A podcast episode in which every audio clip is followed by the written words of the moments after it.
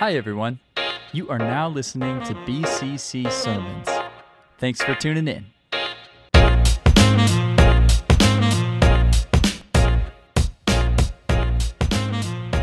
want to go deeper in my relationship with God. I want to go deeper in the Word of God. I want to go deeper in understanding more about God. Have you ever said anything like that before? Or have you ever heard anybody say something like that before? It sounds really good, and it sounds really spiritual, and it sounds like a good thing to say, and that's because it is. We should want to go deeper, but the problem with this idea of going deeper is that it's really relative, because we could ask and take a poll of what does that mean to go deeper, and I guarantee you we would get different answers to that question all throughout this room.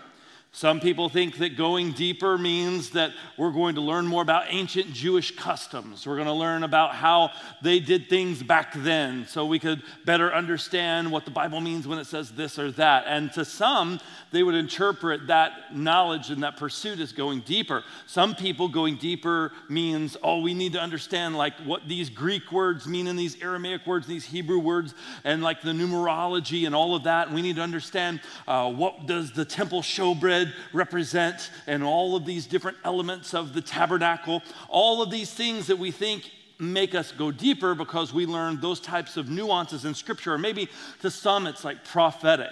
We need to learn more about prophecy. We need to learn more about what, was Daniel talking about when he was describing his statue and all of these things of his vision. What does it mean in the book of Revelation when it says this imagery or that symbolism? What does all of that mean? And some people go, learning more about that. That's how we go deeper in Scripture. To some people, going deeper means I'm having a greater encounter with God where, my goosebump intensity increases. Like I'm getting the feels in worship, or I'm getting the feels in a sermon, or I'm getting the feels in a gathering, and I'm having these great encounters and experiences with God. That's going deeper. And all of these things are ways that people would answer that question of what it means to actually go deeper. And people are saying, I'm tired of surface level, right? I want to go deeper. But what does that actually mean to go deeper? What would God define going deeper as? And I'm going to give us an anchoring statement here to answer this question. Oh boy. Going deeper in Christ, it requires change. Oh man, that's hard. I don't like it, because it challenges me. Because church was never intended to be a gathering of spectators. It was never intended to be this thing that Jesus died on the cross for, so his disciples could gather together, call themselves the church, a congregation, a gathering, a body, and then independently act as individuals and just pursue their own means. No, that's not what Jesus died for when he talked about this idea of church. Francis Chan says that church should be more like a gang. And if you think about it, that's actually a really good illustration, because he said, no one goes to gang, not like, hey, mom, I'm going to gang today. Hey, I'm going to go hang out at gang. And then you walk out after hanging out with your gang buddies and going, hey, gang was really good today, wasn't it? Yeah, I thought so, The leader said some really good things at gang today. We did some really good things. No, you don't go to gang. You are in a gang. You're a part of it. It's something that's a part of your identity, and it fuels your activity. It fuels your relationships. It gives you this thing that you belong to and you're a part of and you're a piece of. And Chan also contrasts that illustration with the idea that a lot of people don't treat church like that communal gang.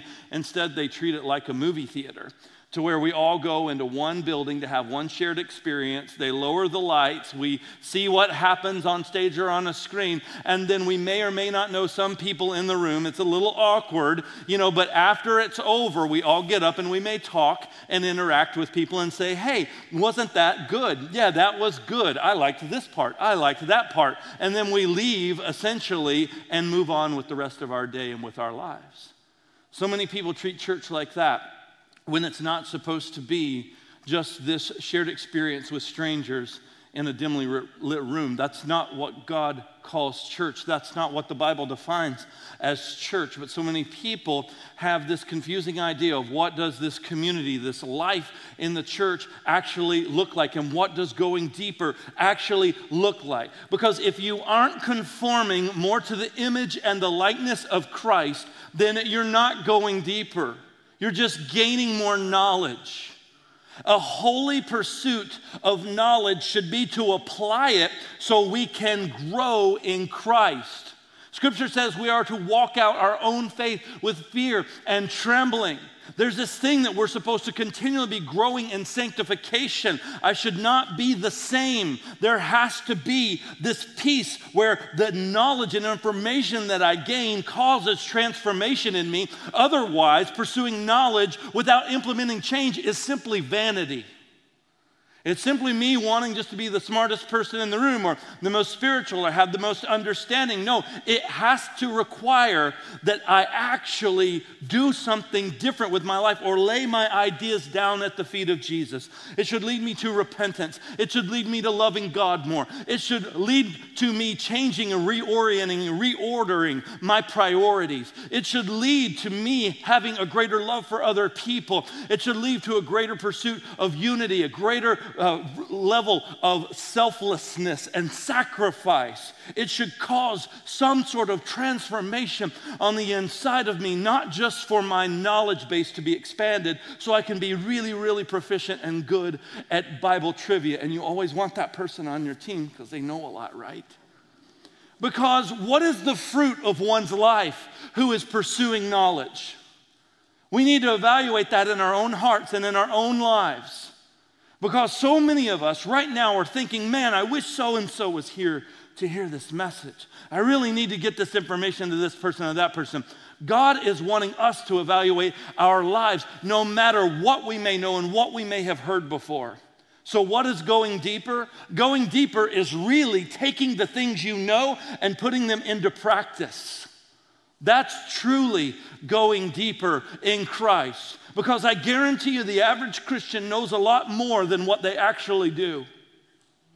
If we looked at how much do we actually know about grace, how much do we actually know about forgiveness, how much do we know about reconciliation, we probably know a whole lot. How much do we actually know about service? How much do we actually know about being a servant? And how much do we actually know about freedom from sin and what Christ has done? We probably know a whole lot, but how much are we actually taking and applying? And I think in moments where we find ourselves getting inspired, that's a good thing. When people come up to me after a Sunday and they'll say, Pastor, man, I was really challenged today. You stepped on my toes today, preacher. That's good. I like hearing those things. But then the question I have for you, Christian, is what's next? What are you going to do next? Like, it's good that you felt these feelings. Or, man, it was so inspiring today. I felt so inspired by this song or by this word or by something said in communion or something said in the sermon today. I was so inspired. That's great. I want you to feel inspired. I want you to feel convicted. But what are you going to do with that feeling? Oh, that was such a good word today. That gave me something to really think about today. That's awesome. That's great. I'm glad you were challenged in your thinking and you have something to think about. What are you going to do next with that thing that you're thinking about? Because we can't just be hearers of the word, deceiving ourselves, thinking that we are mature believers because of what we know and what we've experienced. No, it's what are we actually doing that's creating fruit in our life or evidence of growth, evidence of change. Why is that information about the showbread important? How does it help me to understand more about Christ and love him more than I did before I knew that information? How does this idea of the priority of eternity and knowing what we learn about prophecy, how does that change the priorities of my life? That's the change piece. That's the part that challenges us. That's the application piece that must be present. We cannot forsake that. Because if we do, we get in this rhythm of just knowing a lot of stuff, and we actually dilute Christianity into just being this moral game that we play, and we think that if we have accomplished a certain degree of morality that is acceptable in society, and we've accomplished a certain level of affluence in our lives that creates a comfortable life for us, and we're well liked in social circles, and people think well of us because of the way that we treat other people, or that we've given a certain amount of time to help other people who may be less fortunate, and we've done all these things, and we feel like our kids are good, our marriage is good, we feel good about ourselves, then what's next? I want to go deeper. And sometimes people just say, I've gotten comfortable with Christianity because all Christianity has become to me is just trying to be a good person in society. When church, it's so much more than that, amen? It's so much more than just being nice and good and moral. There's got to be more to following Jesus than just living an upright moral life, because even the world is pursuing that to their own definitions. They understand, let's be nice to each other. Every Miss America that stands up that gets asked the question, what's one thing you want? No, I want world peace, right? They all want world peace and to save puppies. It's just kind of their jam. And it's like what Miss America does. Everybody wants world peace at a certain level, right? A lot of people, you would ask them, I just want people to get along. I just want people to love each other. I just want people to care about each other. So that's bigger than just this one idea. Following Jesus has to be bigger than just being a nice person and doing my part to make the world a better place. No, there's more to it than that, church. We're called to influence and impact eternity. We're called to be image bearers of Jesus Christ here on the earth, to be hands and feet of Jesus. And that requires that I change. I need to be different today than I was yesterday. Amen? Amen. The word that you're hearing today needs to challenge you to actually do something, because there's a disconnect sometimes between this idea of knowledge, like, oh, impress me, preacher, tell me something I haven't heard before, or I'll go to a Bible study, impress me, give me some knowledge I didn't know before, and I go, ooh, and it tickles the senses, and it makes me feel engaged because this is something new that I haven't heard before. But what have we done with what we've already heard? What have we done with what we already know? You want to go deeper? I want to go deeper. I want our church to go deeper. But going deeper requires change, and it requires us to be doers of the word, because I don't want us to be just pursuing vanity in our knowledge, thinking we're something that we're not, thinking ourselves spiritual, thinking ourselves people who are pursuing Christ, when is the fruit of our life actually showing that we're taking what we're hearing and learning and gathering and actually doing something with it? Or are we just being puffed up with pride of knowledge? Go over to 1 Corinthians chapter 12. The Apostle Paul was writing to the church in Corinth, and in this particular letter, this is a corrective letter to the church in Corinth. And so his goal here is to help the church in Corinth see things that they aren't quite understanding, because they're actually taking these liberties in Christ and they're causing division in the church. They're taking these different ideals and they're causing division, and there's a lot of confusion, and so Paul's correcting them, and he systematically walks through different situations correcting them. And then in chapter 12, he begins talking to them about the gifts of the Holy Spirit. And he begins correcting them on this idea of the gifts of the Holy Spirit, because they were so excited and so passionate about these gifts of the Spirit, because, man, they were outward manifestations of one spirituality. Like, some people had like this supernatural boldness. Some people had like this supernatural gift to speak in another language or other tongues. And there would be another person who would have this outward gift to be able to interpret that. And they wanted those outward gifts so people would see how spiritual they were. And Paul corrects them on this, because there were certain gifts they elevated above other gifts. And they were thinking that everybody just needs to speak in tongues. Everybody needs to do these things like me, because look at how spiritual I am, because I can do this. And so they were doing this, and Paul's going, you guys are getting this wrong. And he corrects them because it's causing division in the body of Christ. Their pursuit of something good from God is actually causing division and confusion in the body of Christ, because they're pursuing it in vain. And actually, he talks about this through chapter 12, chapter 13, and chapter 14. Now, if you know your Bible, in 1 Corinthians chapter 13, what's that traditionally known as? Love chapter, the love chapter. And we pull chapter 13 out and talk about that, but you can't just pull it out without looking at the whole context. It's a sandwich going on here, right? Chapter 12, he's talking about gifts of the Spirit. Chapter 14, he's talking about gifts of the Spirit. Chapter 13, guess what? He's still talking about gifts of the Spirit. He didn't deviate from that. What's he saying in chapter 13 when he goes through love? He's trying to tell them, you guys have gotten off base with your pursuit, because actually love anchors all of this. Love is what's going to keep you anchored and not get squirrely and veer off to the right or to the left in your pursuit of something good from God, because actually love is this and love is not this. And so he begins to go through and talk about what love actually is. And if you think you're spiritual just because you're speaking with tongues of angels, he said, and you don't have love, you're just making a bunch of noise like clanging on a gong. And it's just like making a bunch of racket. God's not pleased. And so this is the intent of Paul. And so in chapter 12, we're going to start reading in verse 12, the reason he wants them to be anchored in love, the reason he wants them to understand this, is because he knows how important it is for there to be unity in the body of Christ.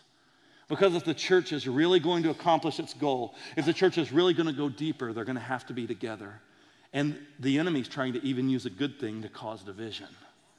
And so this is what the Apostle Paul writes to them in chapter 12, verse 12. He says this, "For just as the body is one and has many members, and all the members of the body, though many, are one body, so it is with Christ. For in one Spirit we were all baptized into one body, Jews or Greeks, slaves or free, and all were made to drink of one Spirit. For the body does not consist of one member, but of many.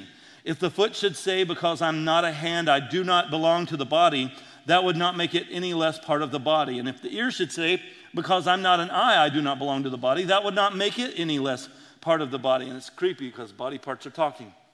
Verse 17, "If the whole body were an eye, where would the sense of hearing? If the whole body were an ear, where would the sense of smell? But as it is, God arranged." Underline this in your Bible if you can.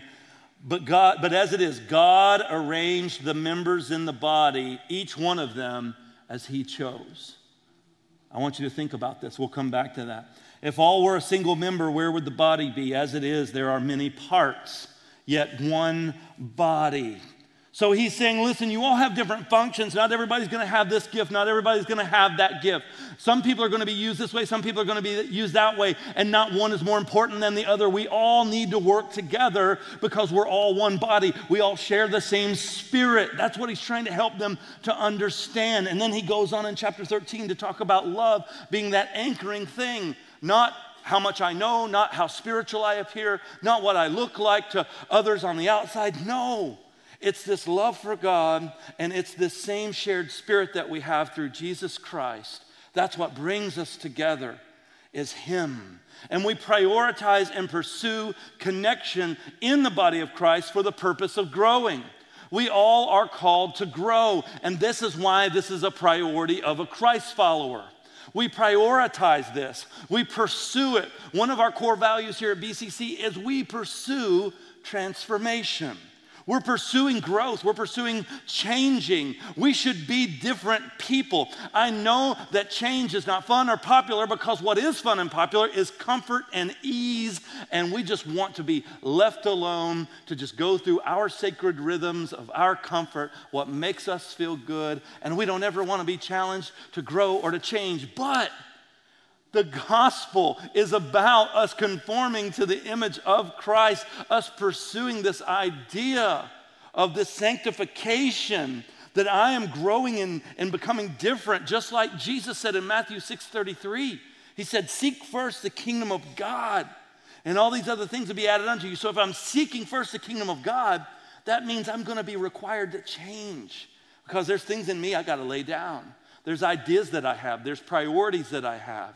There's things that I think are right, things I think are wrong. I have to lay them all down and say, God, what do you want? And I don't just do that one time, and then I'm good and you're good. I do it daily. Sometimes I do it multiple times a day.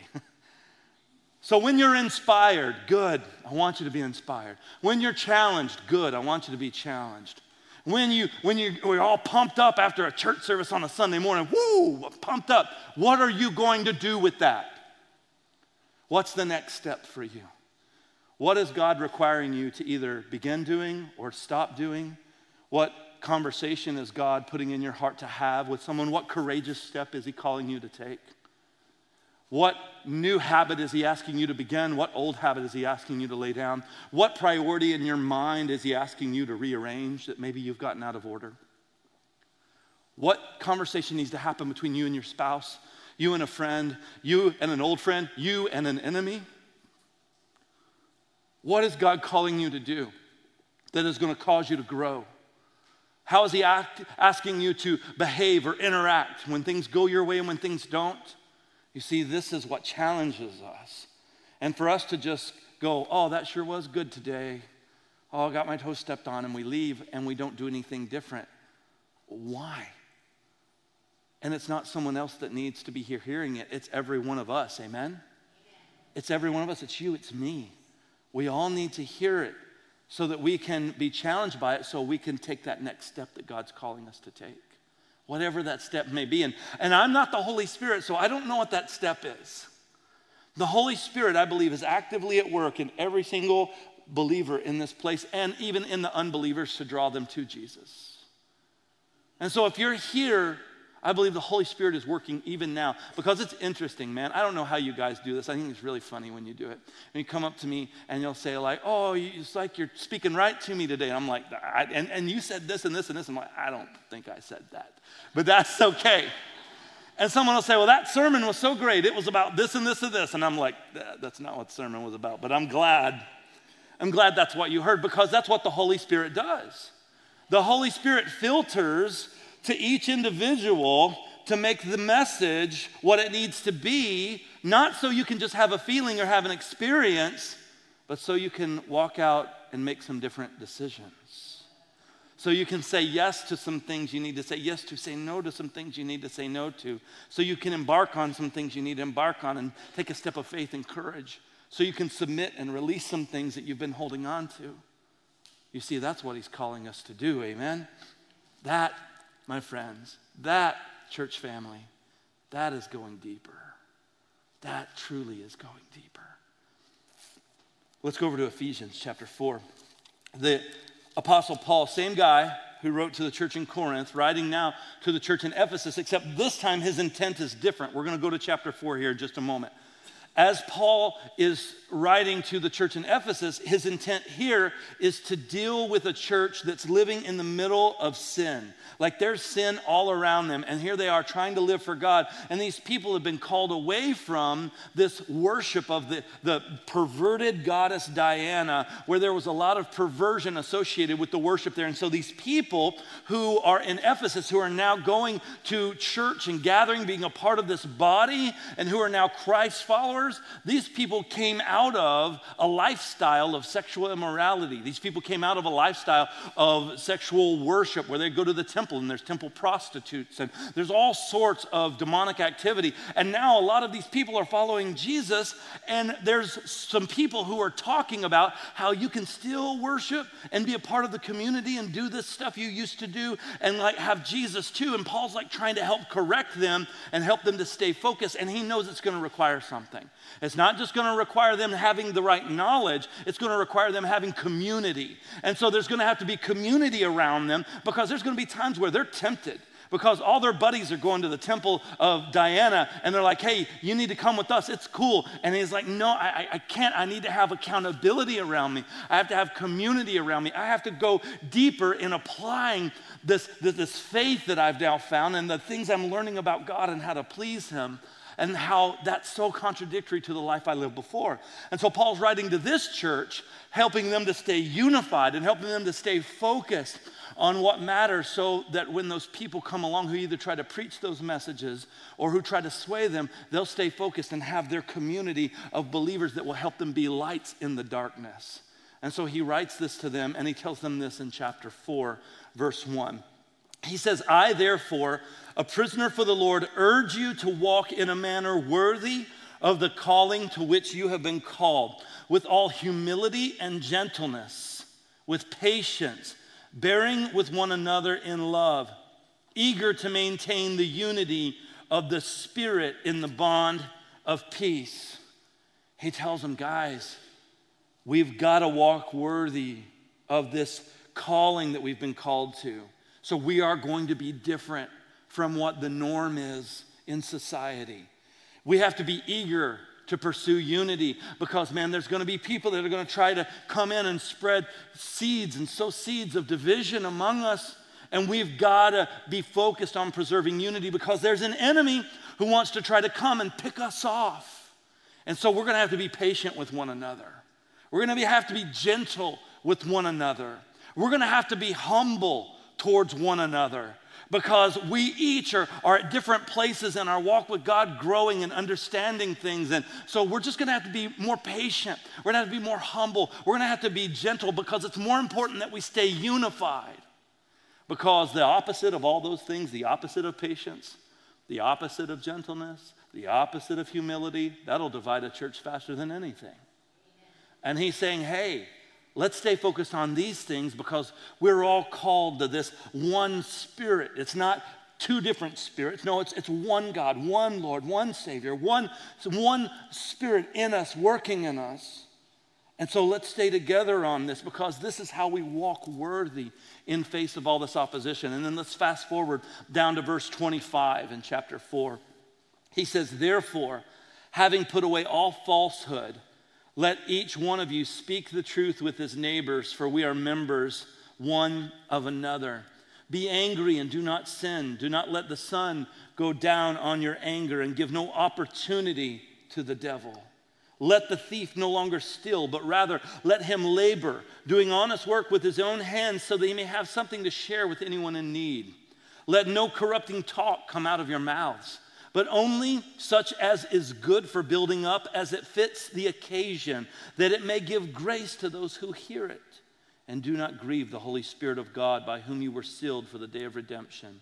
Let all bitterness and wrath and anger and clamor and slander, let it be put away from you along with all malice, and be kind to one another, tenderhearted, forgiving one another as God in Christ forgave you. This is one of those things that when you read, we go, amen, I know I'm supposed to do this, but it's hard to do when you're put in a situation where you have to actually do it, right? And can I tell you that when the opportunity comes for us to be tested in this, man, it's hard because it's much easier to do the opposite because we get focused on everything else except what Jesus told us to stay anchored in. But yet, to go deeper, when those opportunities come to exercise these things, we need to say, yes, Lord, I'm going to do what you want me to do, not what my flesh wants me to do, not what my preferences want me to do, not what my mind or my emotions may be telling me at the time. How can I live by going deeper in what I already know? It's by saying yes to these types of things because these are the things that the Apostle Paul was trying to help them to understand. This is how you walk this out. This is how you live this thing out. And church, the Quad Cities is looking for something different. Looking for something different. Looking for something real. The Word of God is calling us to a higher standard of holiness. And that standard of holiness that we're called to is going to cost us our comfort. Jesus told us to count the cost, amen? Are we willing to exchange our comfort for the standard of holiness that God is calling us to? It's going to require us to change. That's hard. I'm going to have to say yes to what He wants me to do because the Quad City is looking for something different, something real. It's going to cost us our preferences.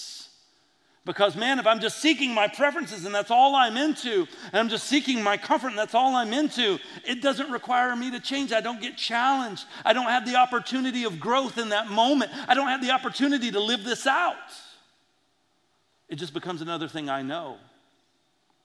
But I want to go deeper. You see, it's going to require that we get more connected. It's going to require that we get more committed. For us to be healthy, for us to be unified, and for us to be effective as a church, we must fervently reject consumerism. And we must prioritize unity. We must prioritize serving one another. We must prioritize loving one another because there is power in prioritizing what God says is most important. You know this? You know there's power in prioritizing what God says is most important. What did God say is most important? What did Jesus Christ say when he was asked, hey, Jesus, what's most important out of everything that's written in the Old Testament? What's the most important? Jesus says, oh, these two things. Love the Lord your God with all your heart, soul, mind, strength. And the second one is really similar to it. It's just love your neighbor as yourself. These two things, he said, everything else actually hangs on this. All the other things you're trying to do right. So don't get things out of order. Like these things actually flow out of that. So these are the two. He says, this stuff's important.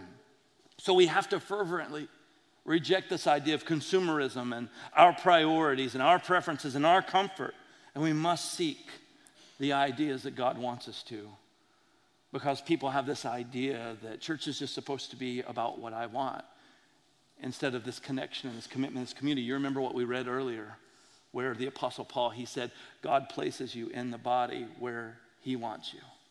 And so instead of me seeking to be plugged in the church where I'm comfortable and where all my preferences and all my needs are met, instead, what if we said, God, where do you want me? God, where do you want me to serve? Where do you want me to be plugged in?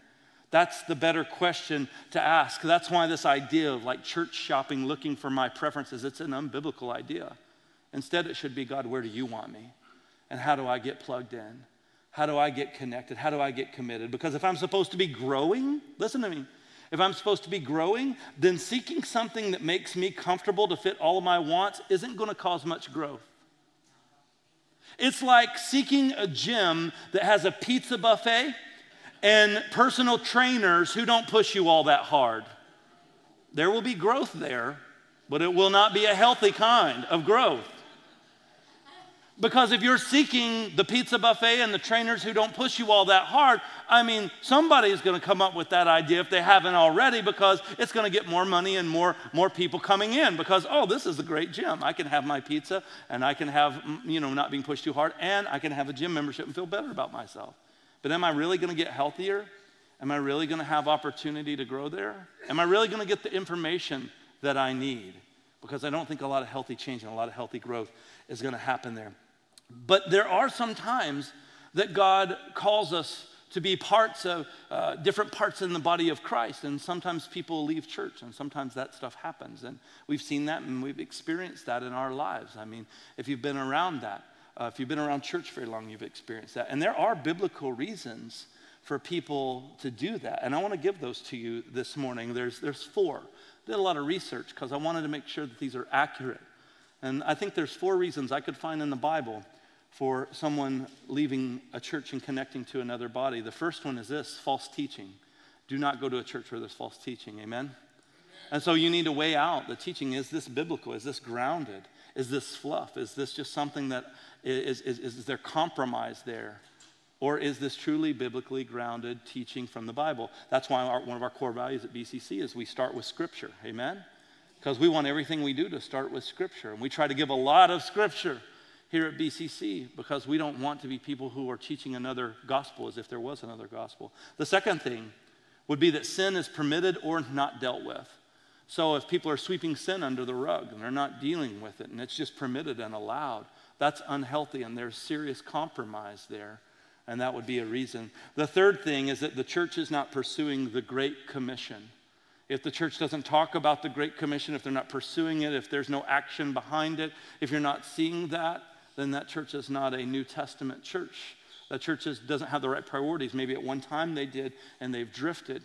But at the same time, they should be pursuing and actively talking about and structuring around the Great Commission. And then the fourth thing is that perhaps God's calling you to a different season of ministry.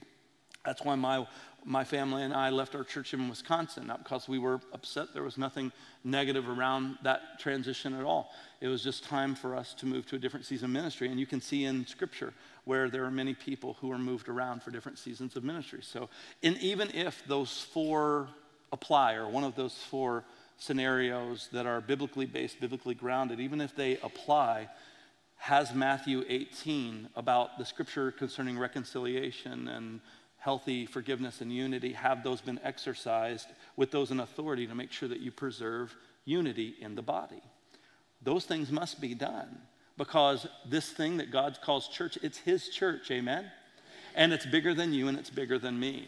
And it's bigger than our preferences, it's bigger than my likes and my dislikes, it's bigger than all of the things that we would experience. And I have to ask myself, God, are perhaps you calling me to actually implement the things that you have taught me and showed me and the things that I've learned because it's causing me to change? And oh man, that's hard. Because sometimes, man, when I'm lifting those weights are heavy and my muscles get sore, right? I don't like this, but it's causing growth. It's causing me to change. It's causing me to actually apply the things I know. Because what's better just to know a lot of things about like how to get in shape, how to live a healthy lifestyle, or actually taking that information and applying it. You see, it's one thing to just understand it. And I try to preach the word in a way where we can understand it. And I try to share the gospel in a way that we can understand it, because I don't believe God gave us the word to confuse us. Amen? I don't believe God said, I'm going to play a big joke on people and give them 66 books of confusion. No, I believe God wants us to understand it. But more important than just understanding it, I believe God wants us to understand it so we can take that next step. And that next step is that we actually apply it and that we live it out. And so in your pursuit of knowledge, yeah, man, I want us pursuing knowledge. But I don't want the end of knowledge to be knowledge.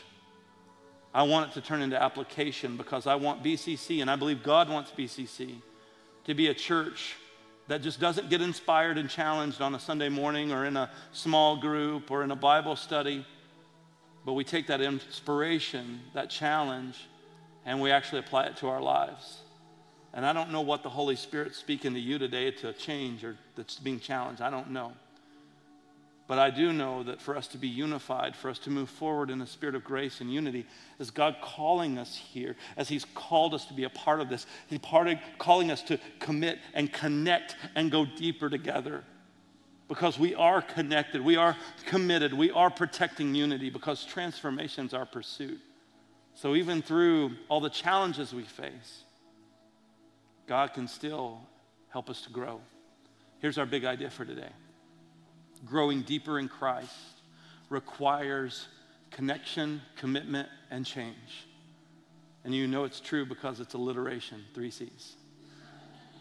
If it rhymes or if it's alliteration, it's true in church, no. It used to be if it was an acrostic, but we kind of don't do that much anymore. That was not a good joke, I'm sorry. But growing deeper in Christ does require this. And it doesn't just require it of one or two of us. It requires all of us, amen? All of us. Growing deeper. Man, I want to go deeper. And do you want to go deeper, church? I want to go deeper. But it requires a few things of us. It requires more than us just saying it and hearing stuff in the Bible that makes us go, oh, wow, I never heard it that way before. It's good when you say that. I'm not against that. I want to have those moments. But it requires more than that. It requires us to answer the question, okay, now what? Now what? Because it requires us to be connected more than we are. It requires that we're going to be committed more than we are. And it requires that we change more than we want to. So Lord, help us to be committed. Help us to connect. Help us to change and embrace those things, because there is power in prioritizing the things that God says are most important. Amen?